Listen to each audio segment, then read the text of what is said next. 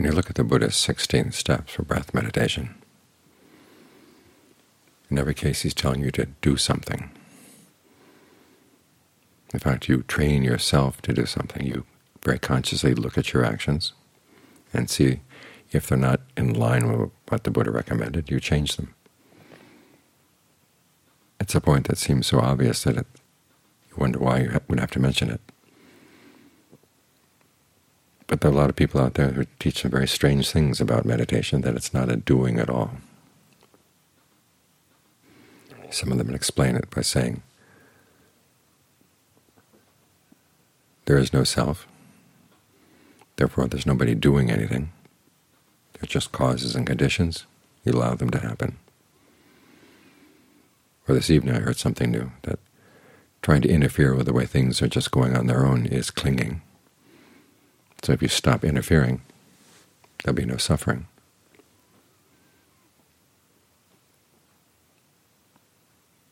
Now there is a point in the practice where you apply the perception of not-self to everything.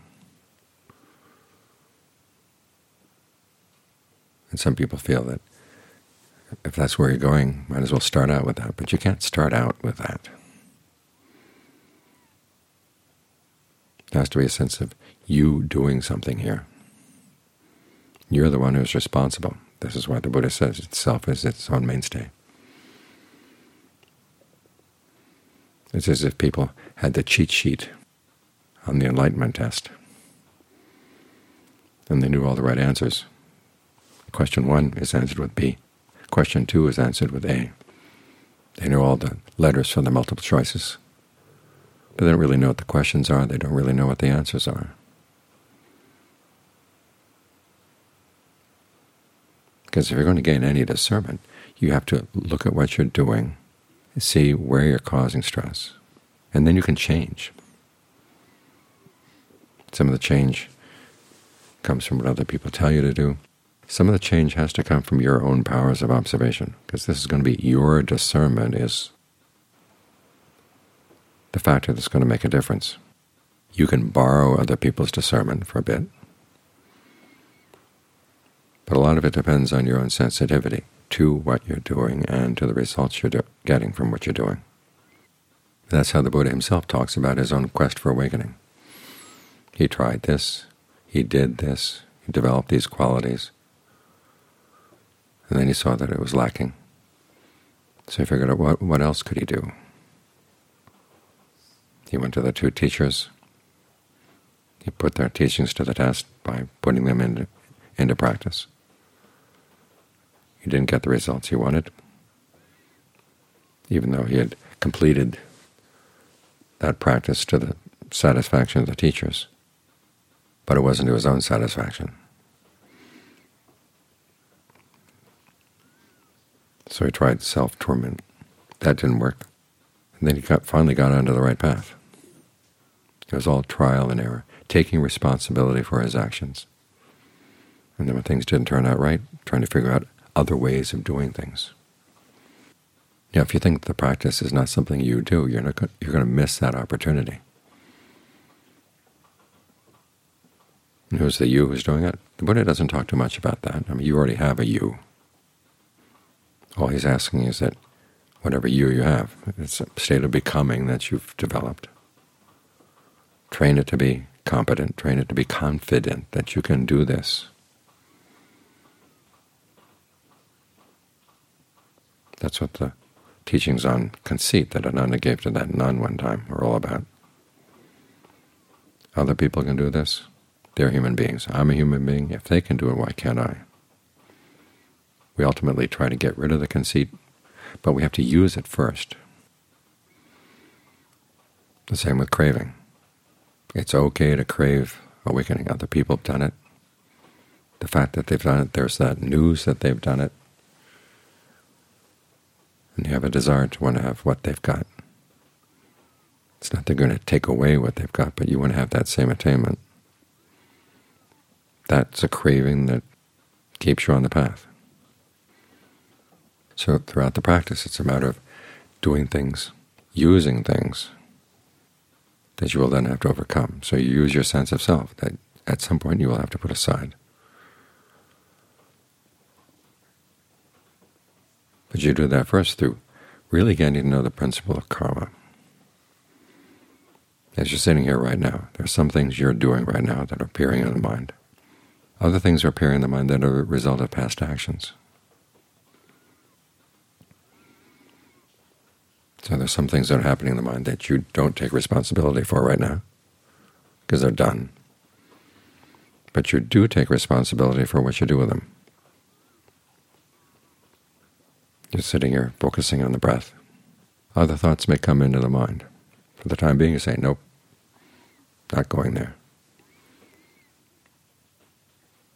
And you do your best to make the breath interesting and to make the skill of meditation interesting. Get some satisfaction not only out of the comfort of the breath, but also out of the fact that you've got some skills and you can use them. There's a real pleasure that comes from mastering a skill. It's not the same as simply having a pleasant sensation.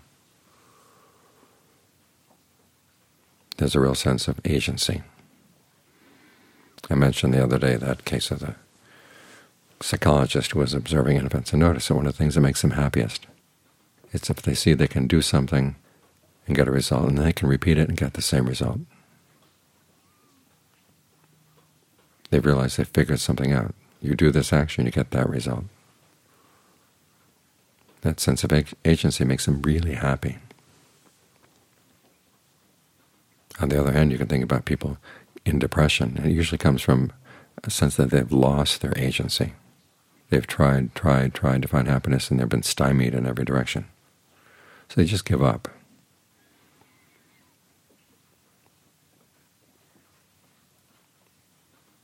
So a sense of agency is something that really gives happiness to the mind.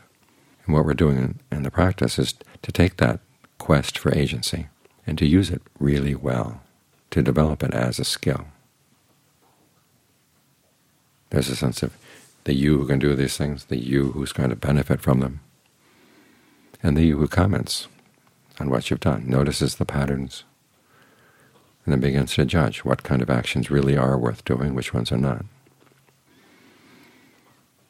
Now, for the most part, we've created a lot of suffering that way, things that seem to give rise to happiness, but ultimately don't, or whatever happiness they give rise to stays for a while, laughs in your face, and runs away. And then you're left with the suffering. So the Buddha's not saying, well, just give up, because that would put you into a depression. He's saying, be more observant. Be clear about what you're doing and the results you're getting, and he gives you some advice as to where to focus your actions, what kinds of actions to try to master. But then he says a lot of it is up to you. This is why he asks for people who are honest and observant, and said that the Dharma is nourished by commitment and reflection. You commit to doing it, and then you reflect on it.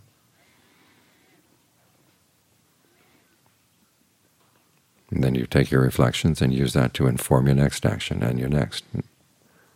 Pursue this as a skill, because it's in, through pursuing these skills, the skill of mindfulness, the skills of concentration, that you really get to know the principle of karma.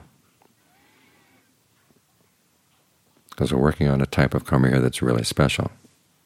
Buddha says there's bright karma, there's dark karma, there's a mixture of the two, and then there's karma that's neither. It's the karma that leads to the end of karma. And you're not going to put an end to karma without understanding it. Without understanding the principle of cause and effect and seeing exactly how far your agency can go. So instead of having you simply accept that you can't do anything and be okay with that, and dress it up so you forget that it is a kind of mild depression or sometimes a severe depression. He has you take that process of delighting in your agency, and he says pursue it although use it to delight in abandoning unskillful qualities and delight in developing skillful qualities. That's part of the practice of delight that he recommends. He said this is how people put an end to the effluents. You delight in the dharma, you delight in abandoning, you delight in developing, you delight in seclusion.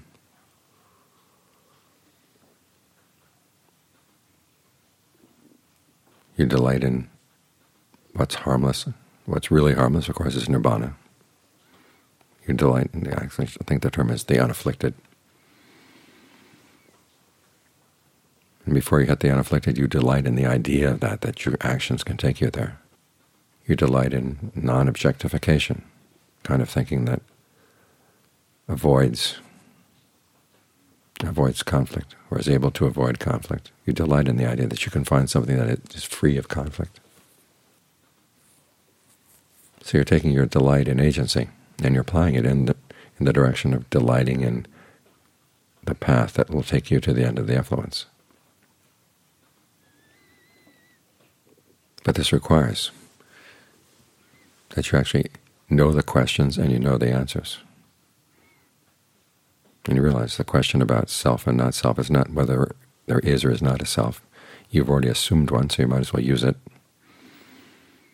But there will come a point, as you get to see things more and more in terms of actions and their results, that you see your sense of self as a kind of action. And you begin to notice when is it skillful, when is it not. And eventually that pursuit will take you to the point where the perception of not-self does get applied to everything. In other words, you've answered that question. What, when I do it, will lead to my long-term welfare and happiness? That's the question. And the answer is found in doing the practice, committing yourself to it and reflecting on it. This is something the Enlightenment cheat sheet can't tell you.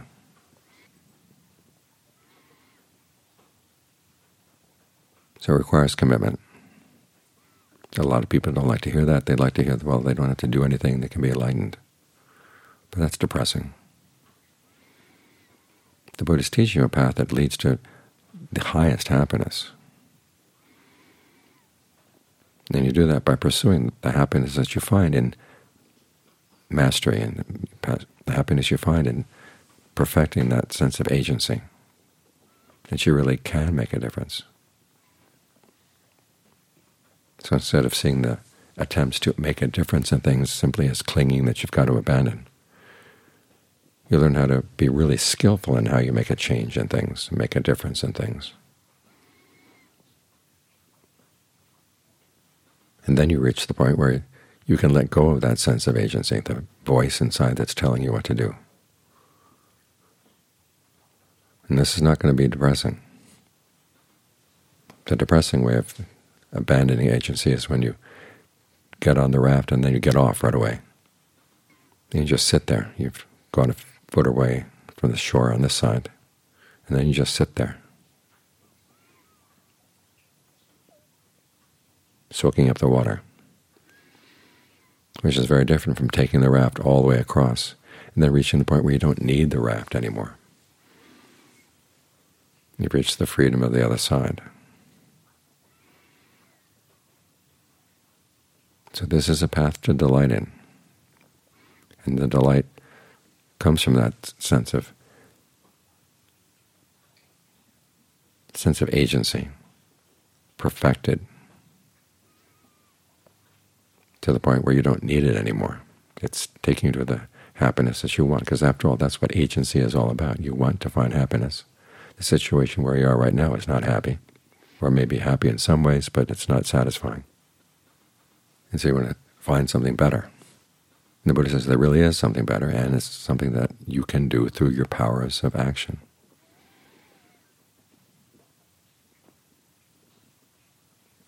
Which is why this is a path of delight.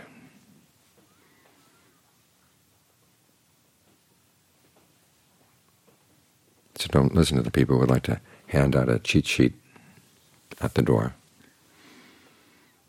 You really want to master this skill. And that's the only way that you're going to find the real thing.